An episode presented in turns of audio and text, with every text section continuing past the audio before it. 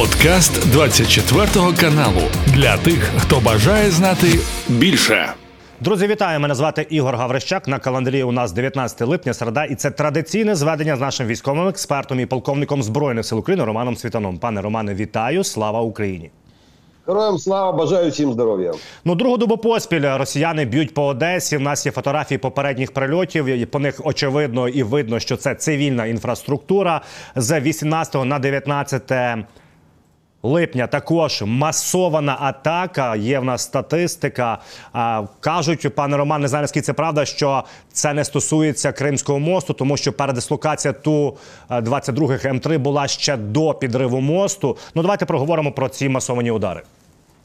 Это второй день хлопания дверью. Вчера Путин хлопнул, ему, видать, не понравилось хлопок сам. Сегодня хлопнул еще раз дверь. Опять открыл, спросил, ну что, может, пустите меня в зерновую сделку? Его опять послали по курсу русского корабля, потому он хлопнул еще раз дверью. Потому что удары шли в основном по инфраструктуре Одессы, по портам. А это завязка конкретная на зерновую сделку. тридцать два шахеда было выпущено, двадцать три мы сбили.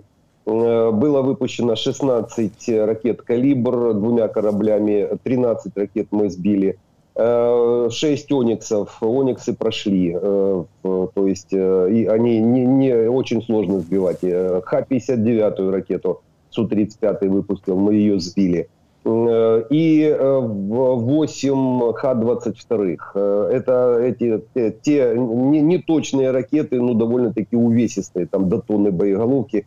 четыре Ту двадцать два Эм три. Они, были, они на Моздок были переброшены раньше, то есть это все заряжались и прорабатывалось раньше. То есть это общая, общая такая парадигма выхода из зерновой сделки, вернее, выбрасывания Путина из зерновой сделки. Вот так вот хлопает дверью. Ха двадцать два, они проходят практически все, мы их пока, пока не можем сбивать с теми силами, которые у нас есть. Там, где нет патриотов Эс Эм Ти. Вот патриоты Эс Эм Ти их собьют, но они, они бьют, используют Ха двадцать три как раз там, где э, нет эти, этих комплексов. Потому такая масштабная атака, ну, я бы назвал ее сильно масштабной, то есть она планируемая, на колени, можно сказать, уже дос, дособираемая, э, в, они ее выполнили. Ну, мы ее и ждали, в принципе. Нічого необичного, по крайній мірі. Пане Романе, ми прекрасно знаємо, що в зерновій угоді дуже зацікавлена Туреччина і Ердоган, тому що вони мають звідти свої зиски, свої мають знижки. Як ви вважаєте, чи має якісь важелі впливу і чи може відповісти якось Ердоган? І чи відважиться Путін, коли, як Анкара офіційно обіцяла, що вона буде охороняти своїми військово-морськими силами коридор, відважиться Путін бити по турецьких кораблях? Ну, Путин по турецким кораблям точно бить не будет, это сто процентов. Вопрос, как Эрдоган себя сейчас поведет. Ну, то есть он сейчас смотрит за развитием ситуации, смотрит за реакцией э, международной и нашей в том числе, как мы будем на это реагировать, как мы будем защищаться. То есть называется «Куда побегим?» и «Побегим ли куда?». А дальше он уже свое слово скажет для того, чтобы э, не выпасть из, из, из своих договоров. У него договора на поставку зерна с африканскими и ближневосточными странами. Потому это он, ему это будет важно. Но он сейчас будет смотреть на развитие ситуации. Может быть, пару дней, а потом опять включится, но уже в практически раз, разруленную ситуацию по этой зерновой сделке. Я не думаю, что Россию обратно нужно брать в зерновую сделку. Раз, раз уже послали за российским кораблем, значит, пусть туда идут до команды, когда-то, может быть, и вернем. Но только уже не эту Россию. То есть это оптимальный вариант в, это, в, этой, в этом случае. Вот вышли, выпали, повесили на них всех, на россиян всех кошек, которые сейчас возникнут по странам, которые, которым нужно это зерно. И вот это, это то, что, по крайней мере, на, на России будет висеть в ближайший год. Если сейчас мы опять не начнем ее возвращать, или кто-то не начнет ее возвращать в эту зерновую сделку. Ушли и ушли, выбросили и выбросили. Пане Романе, поки працюють наші Пе Пе О, нам своє робити. І, як казав Валерій Залужний, мені чхати, я буду бити по Криму. І бачимо, справджується його слова. Слова на вітер Залужний ніколи не кидав. Почнемо з того, що росіяни продемонстрували гідроцикл, яким теоретично могли бути підірвані опори Кримського мосту. Наскільки реально використовувати такі от засоби і чи справді агресор має рацію, що гідроцикли можуть бути застосовані в ударі по Кримському мосту? Гидроцикл – это хорошая машина, которая может пройти достаточное количество, по, по тихой воде пройти достаточное количество километров. Главное его, там вопрос с двигателем решить, системой управления и с боеприпасом, который он несет. Он может нести авиабомбу где-то сотку, это как минимум сто килограммовую авиабомбу, ну или около ста килограмм взрывчатки. Пара гидроциклов – это вот двести килограмм примерно взрыв, который может, в принципе, снести или поднять и чуть сдвинуть опоры моста. Это, это могли быть и такие гидроциклы. То есть использовать такую же базовую модель, а дальше ее доработать и повесить управление либо через спутник, либо через ретранслятор. Это возможно вести такого рода машины. В принципе, пятьсот километров они пройдут на электротяге, допустим, либо с, каким-то, с какими-то движками. Но это уже э, наши умельцы этот вопрос э, решили, раз мы бьем уже, и бьем не только по Крымскому мосту, а и по Севастопольской бухте такие удары были. Ну, а Залужный словно ветер не бросает, он не просто так вспылил, ну, мягко скажем, резко ответил на вопросы по поводу э, Крыма, потому что и ответил словами Вашингтон-Пост, а еще и делами по крымским военным объектам, которые были атакованы нашими беспилотниками и вчера, и сегодня ночью. Причем сегодня хорошо попало, детонирует до сих пор. То есть начинаем уничтожение крымских военных объектов нашими средствами поражения. Так как я понимаю, нам добра на работу ракетами до сих пор не дали. Ни Storm Shadow, ни Skull пи джи. Но у нас хватает своих, значит, будем э, волнами накрывать беспилотников э, крымские военные объекты. Это такой ответ э, не только э, тем, э, кто, не только журналистам, а и ответ э, тем силам, которые сейчас пытаются просунуть в украинское общество и в военно-политическое руководство нарратив, передать Крым там на, как в прошлом году Беннет вместе с Абрамовичем передавал Крым на пятнадцать лет Путину. Сейчас уже другие темы уже снизили. Эти же люди, это же израильтяне снизили уже время с пятнадцати до пяти лет, передать Крым на пять лет России для того, чтобы они оттуда вывезли там военное имущество, вывели людей за пять лет, ну и т.д. и т.п. То есть есть заинтересованность, а так как говорящие головы в основном все израильтяне российского происхождения, которые сейчас эту тему проталкивают, пропихивают в информационное пространство, везде ее начинают раскручивать, опять, то есть поднимают прошлогоднюю израильскую по передаче Крыма России какими-то какими-то методами. Такое впечатление, что они его уже продали, наш украинский Крым, израильтяне продали э, России, и сейчас не знают, как это, эту сделку теперь с украинцами э, держать. Вот таким методом начинают просовывать. Не, это, плохо это закончится.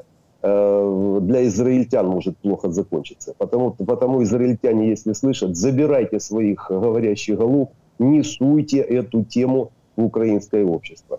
Военнослужащие Украины, вооруженных сил Украины, дают присягу народу Украины. Не правительству, в котором там хватает израильтян, не президенту, народу Украины. Сохранять территориальную целостность и суверенитет государства. Потому от греха подальше, израильтяне, забирайте своих говорящих голов, которые суют вот эту тему передачи Крыма на пять лет, на пятнадцать в прошлом году, на пять в этом году. Россия не будет этого. И вот Залужный уже конкретно показывает, не будет этого. Мы освободим наши территории без никакой там передачи. И никакие примеры Азербайджана и Армении, которые там на пять лет, нас не вдохновят в этом смысле. Если Путина в этом году не разбить, не добить в следующем, он вернется через пять лет, и тогда Украины не будет. просто не станет этого государства. Потому э, занимайтесь своими голландскими высотами. Вот на пять лет можете предлагать арабам передать голландские высоты и растянуть это время, пока вы с них выйдете. А к нам, пожалуйста, не лезьте. До речі, кажете про п'ять років, пане Роман, може і не вистачити навіть і п'яти років, тому що ми згадали про удари сьогодні по Криму. Куди били? Подивимося на карту. Суть в тому, що біля Старого Криму, населеного пункту, є селище Криниченки. Там є потужний полігон російський. І, наскільки я розумію, ви мене поправите, це та сама логістика, яка веде з Керчі, от я промалював. І... Е, В нас є відео, та, як там детонувало. І що цікаво, що от бачимо, так, е, очевидно, що є такі влучання. Наскільки воно потужне, напевне, е, говорять самі окупанти, тому що навколишні населені пункти, такі як е, Первомайське, такі як, власне, ось є також Абрикосівка, навколо п'ять-шість населених пунктів, і понад дві тисячі населення евакуйовують. Я так розумію, що це така потужна і масована атака, яка призвела до серйозних наслідків. Там большой склад военной техники и боеприпасов. И по протоколу безопасности в радиусе разлета боеприпасов должны быть все эвакуированы. Поэтому эвакуация как раз это и есть такое выполнение протокола безопасности, когда вывозят всех гражданских с радиуса поражения. То есть то, что мы сейчас видим, это хороший прилет. Выполнение боевое задание на отлично и, естественно, ответ тем товарищам, которые думают, что мы Крым не вернем военным путем. Вернем. Это, вот такими методами, другими методами. Ну, там все будет гореть и взрываться. А дальше уже будет зачистка Крыма. Никто комфортных условий для выезда из Крыма тем россиянам, которые туда незаконно заехали, давать не собирается. Тем более военным. Военные должны быть не выведены для постройки в Новороссийске, а военный Черноморский военный флот Российской Федерации должен быть потоплен, а не выведен в Новороссийск. Нам только этого еще не хватало. Вот пока они находятся в Крыму, их надо уничтожать. И вот такими методами будем дальше двигаться. А Залужный э, слов на ветер не бросает. Это генерал-украинец до мозга костей, розуміє, що робить. Пане Роман, перед тим, як перейти безпосередньо до лінії бойового зіткнення, про зміни і про які в нас напрямки, хотів би сказати, що відбувся Рамштайн, черговий е, збір, чергова нарада міністрів оборони союзників України. І серед іншого, міністр оборони Сполучених Штатів Ллойд Остін сказав, що Україні США найближчим часом передасть, ну це ЗМІ кажуть, передадуть військову допомогу у розмірі один і три мільярда доларів, це немало. І серед допомоги будуть машини броньовані Бредлі, які себе вже давним-давно продемонстрували. І також Бельгія, Нідерланди, Люксембург разом зберуть і передадуть Україні бронетранспортери М сто тринадцять. От загалом, наскільки ці броньовані машини нам допомагають при наступальних діях? А вот они сейчас самые основные оказались. То есть БМП, БТР, те, которые могут перебрасывать хотя бы отделение до десяти человек десанта, это самые востребованные сейчас на линии фронта машины. Они, правда, погибают, но они спасают экипаж, спасают десант, который выполняет еще даже после гибели машины, которая принимает на себя удары россиян. А после гибели машины они выполняют боевые задачи, причем живы и здоровы. Потому этих машин надо чем больше, тем лучше. Именно вот, вот такого уровня. И М сто тринадцать, и Брэдли, и Мардеров немецких. То есть это то, это то что, на, на, на чем, в принципе, должна передвигаться пехота, то есть становиться мотопехотой, мотострелковыми подразделениями. И в достаточном количестве передача такого рода техники, она сохранит жизни наших солдат.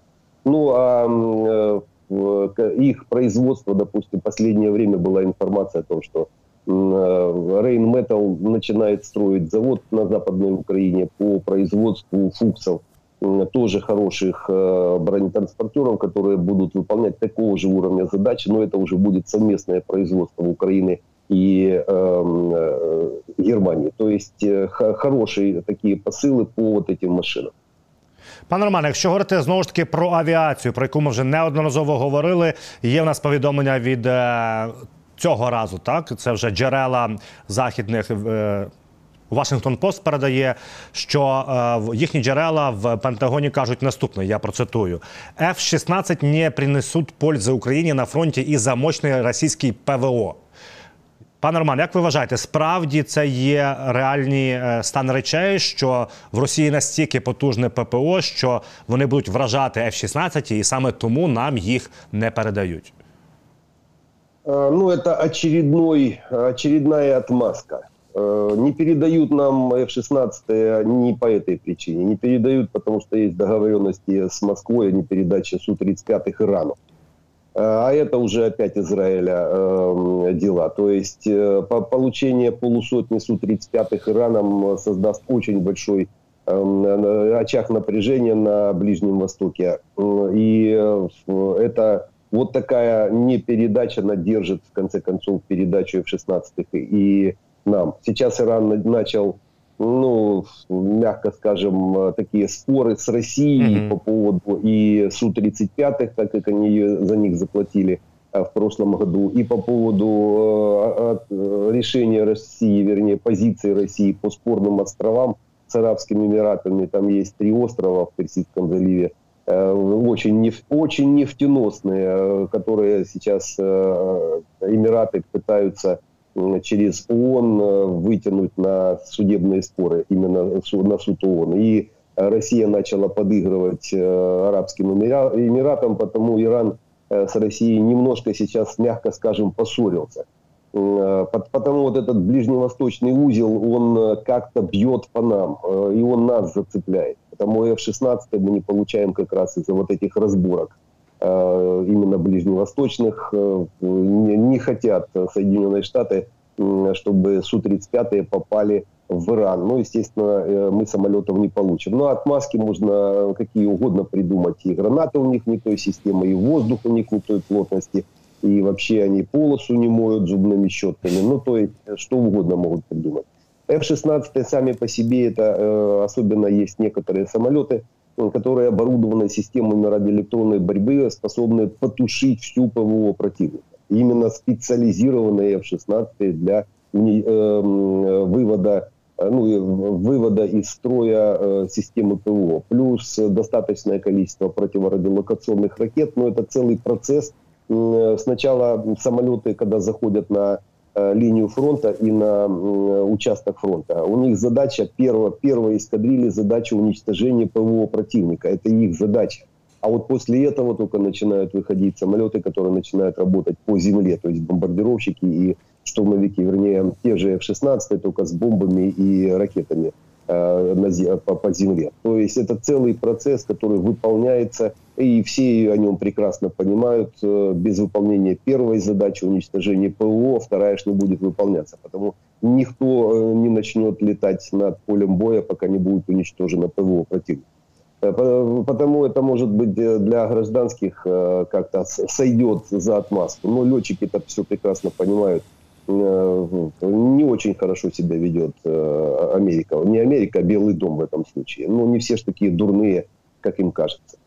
До речі, ми згадали про Білий дім, і от Марк Міллі, так, командувач Об'єднаного штабу оборони Сполучених Штатів Америки, каже наступне, що контрнаступальні дії в Україні не є провальними, як багато хто е, говорить, так, з некомпетентних. І він пояснює, що насправді складно просуватися через ряд причин, серед іншого, просто неймовірне, небачене в історії планети мінування територій. Ну, Милли тоже чуть кривит душой. Мог бы сказать, что движение идет из-за того, что мы не передали Ф шестнадцать украинцам. То есть, если бы он с этого начал, можно было бы, так сказать, поверить его дальнейшему утверждению. Да, действительно, минирование есть. Да, действительно, довольно-таки такое перекрестное. То есть, готовились. Но, опять же, кто американцы дали подготовиться, девять месяцев дали россиянам закопаться и проминироваться. Пока появились танки, пока появились Б М П и определенные системы поражения. Потому делаем как можем, понятно, без авиации так и двигаемся. Сейчас, если уже у них такая завязка, и эф шестнадцать нам не видать, по крайней мере в этом году, то хотя бы в достаточном количестве пусть примут решение Белый дом по передаче для хаймерсов атакамсов. Вот атакамсы могут решить хотя бы процентов тридцать задач, которые могли намного дешевле решить эф шестнадцать бомбардировщики. Потому что те же атакамсы, если они будут переданы в количестве сотен штук, они также несут серьезный боевой урон, особенно глубинным логистическим цепочкам врага. Ну и дальше до, до, помогут добить дивизионные армейские склады и уровни управления. Потому вместо того, чтобы сетовать или отмазывать, опять же, с другой стороны, медленное продвижение украинских войск, лучше бы проталкивали эту тему с передачи атакамсов. Причем не десятков, как вот Storm Shadow, но это мало, это курам на смех. десять, двадцать, там, пятьдесят, сорок ракет. Это работа на неделю. А для того, чтобы отработать четырехсоттысячное российское войско, надо сотни, а то и тысячи ракет уровня атакамсов. Они это прекрасно понимают, и кто-кто, а Мили уж точно знает, потому что война, математика, все считается, и, не это, и они это прекрасно знают. Тормозят, тормозят наши движения, затягивают. Это Белый дом, это, это уже политика, политическое решение. Американские политиканы, обамовские, вот они тормозят нашу победу, чтобы затянуть на следующий год, так как уже мы завязаны в эту политическую борьбу. И им очень сложно будет, если мы в этом году разобьем российскую армию, уничтожим, выйдем на госграницу, а дальше, придет, а дальше пойдет развал Российской империи. И вот не хотят обамовские, Байден, Обама, Клинтон, это одна бригада, они не хотят воспроизводиться в политике, когда будет разваливаться на фоне разваливающейся Российской империи, когда она будет распадаться. Это им очень невыгодно, потому, потому им намного лучше и проще, допустим, как-то подвести к нашей победе или к каким-то договоренностям мирным, которые вот как раз израильтяне просовывают сейчас, вернее, с прошлого года су, суют нам, а сейчас продолжают перед выборами в следующем году. То есть еще обречь Украину, украинский народ на год таких, такого кошмара, который мы уже второй год испытываем, а некоторые и десятый донецкий и крымский. Нехороший подход, мы это прекрасно понимаем. Естественно, оно всему свое время, потому жизнь долгая, мы это все, конечно, запомним, потом спросим, потому что мы теряем каждый день десятки наших жизней солдат и гражданских, и Вооружених сил України.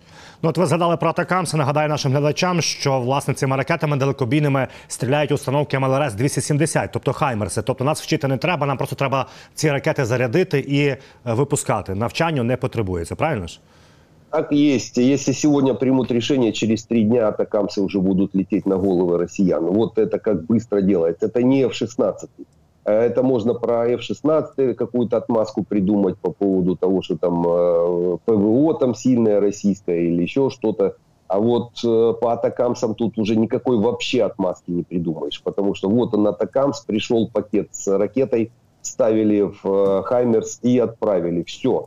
Это делается очень просто и, и быстро. И вот по атакамсам такая же самый ступор, только непонятно, почему, с чем завязана не передача атакамса. Но это опять выплывет, конечно, после того, как американский народ изберет какого-то другого президента в следующем году. После этого, скорее всего, будет проводиться расследование действия предыдущего президента, то есть Байдена, по его нежеланию усилить и по его полному бездействию по передаче вооружений по ленд-лизу. Ленд-лиз подписан и уже проведен через Конгресс. Это, можно считать, американский народ по ленд-лизу нам дал возможность получить любое вооружение в любых неограниченных количествах со складов американской армии. Единственная подпись президента Байдена. А вот он его даже не запустил. Ни одного, ни одного снаряда по ленд-лизу мы до сих пор не получили. И, скорее всего, не получим, так как э, э, закон по ленд-лизу заканчивается в конце сентября. Пане Роман, до речі, ви згадали про вибори в Штатах. Один з опонентів Байдена, кандидат від республіканців, Майк Пенс сказав наступне, що потрібно Україні дати всю необхідну зброю, тому що тоді ми обезпечимо свої кордони натівські, так, ми згадуємо Польщу. Відповідно, не доведеться роздумувати Сполученим Штатам, чи потрібно вводити війська свої ж війну. Тому Україні треба дати всю необхідну зброю. І це от логіка, мені здається, металева і очевидна, тому що наразі ми захищаємо і натівські кордони. Так и есть. Мы, мы сейчас своими жизнями прикрываем э, границы той же Америки, только в Европе. Потому что что такое НАТО? Это военно-политический союз. Это э, блок, э, который, в принципе, должны охранять э, и оборонять и те же американцы. Они это и делают. И в Румынии, э, в Европе очень много американских солдат. Так вот, мы и выполняем сейчас за них э, работу. Ну, им помогаем, помогая себе. Но понятно, что кандидат в президенты, он логичную, логичный тезис обозвучивает. Конечно, нужно дать нам все, что у них есть, чтобы потом самим не участвовать в боевых действиях. Так мы их и не просим их участвовать. Дайте нам оружие, то, что мы просим. И закончим эту, эту тему и, и, и быстро, а не играть в политические игры в выборы президента Байдена двадцать четвёртого года. Ну, слишком дорого нам эти выборы Байдена обходятся. Уже любой другой, ну, правда, кроме Трампа, потому что это тоже такое, такое же чудо, как и Байден. Любые другие кандидаты, которые вот, вот так, как этот человек выдает информацию и, по крайней мере, задачу ставят и видят, по крайней мере. Это, это, вот эти люди, они могут как-то вырулить ситуацию. Но опять, для нас проблема сейчас. У нас не проблема двадцать пятого года, в двадцать пятом, может быть, другие проблемы стоят, и не двадцать четвёртого, а сейчас. И вот эта проблема сейчас, недостаток, недостаток вооружений. Вы виноваты в этом, в том, что у нас нет вооружений. Не американцы и не европейцы. Виноваты наши власти, которые за тридцать лет ни одного самолета не произвели.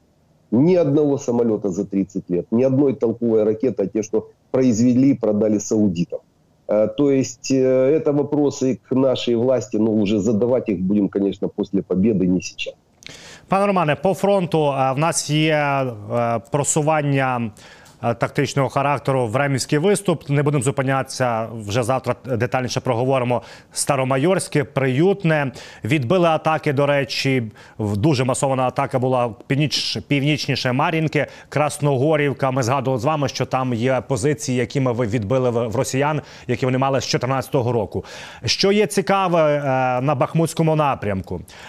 Ну, в нас є просування біля Берхівки з півночі і з півдня біля Кліщівки, Курдюмівки, Озерянівки. Ми кожного дня просуваємося на кількасот метрів, вже традиційно, і що є добре. Але я так зрозумів, що Генштаб і Залужний віддали наказ, відповідно до виконання, тому що повідомив генерал-полковник сухопутних і командувач сухопутних військ Збройних сил України Олександр Сирський, що невдовзі Україна буде використовувати ці от касетні боєснаряди в самому Бахмуті.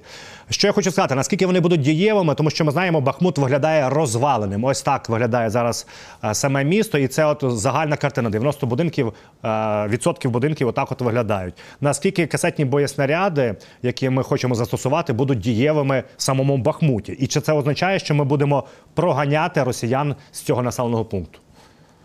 Передвижение россиян в Бахмуте, они производятся там, они перебегают с места на место, гуськом иногда, но иногда проходят и группами. Так вот, по группам работать лучше как раз в городе, вот в таком разрушенном, кассетными боеприпасами. Чтобы не тратить основные сто пятьдесят пятый калибр, для того, чтобы группу накрыть, ну, допустим, надо десять снарядов. Либо один кассетный. Потому и в Бахмуте в том числе, и на остальных участках фронта будут применяться эти кассетные снаряды для экономии основных видов боеприпасов, которые нужны будут потом для прохождения линии обороны, основных бетонных линий обороны. Кассетный боеприпас, он бетон не возьмет. Он на открытой местности уничтожает живую силу и технику, легкобронированную технику противника с толщиной брони не более семи сантиметров. семьдесят миллиметров прожигает кумулятивный, кумулятивная струя суббоеприпаса этого кассетника. Потому это только в таком режиме.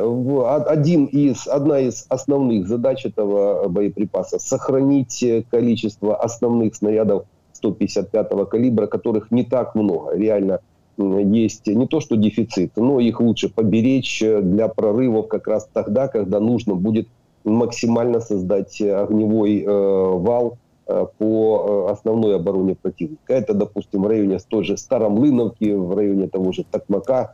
То есть, когда будем прорывать уже бетонированные укрепления, вот тогда нужны будут основные типы сто пятьдесят пять, сто пятьдесят пятых снарядов. А пока поработаем э, кассетными. Это не геймченджер, это не, не какой-то э, там, изменяющий поле боя э, снаряд. Это просто механизм э, уменьшения расходов основных боеприпасов.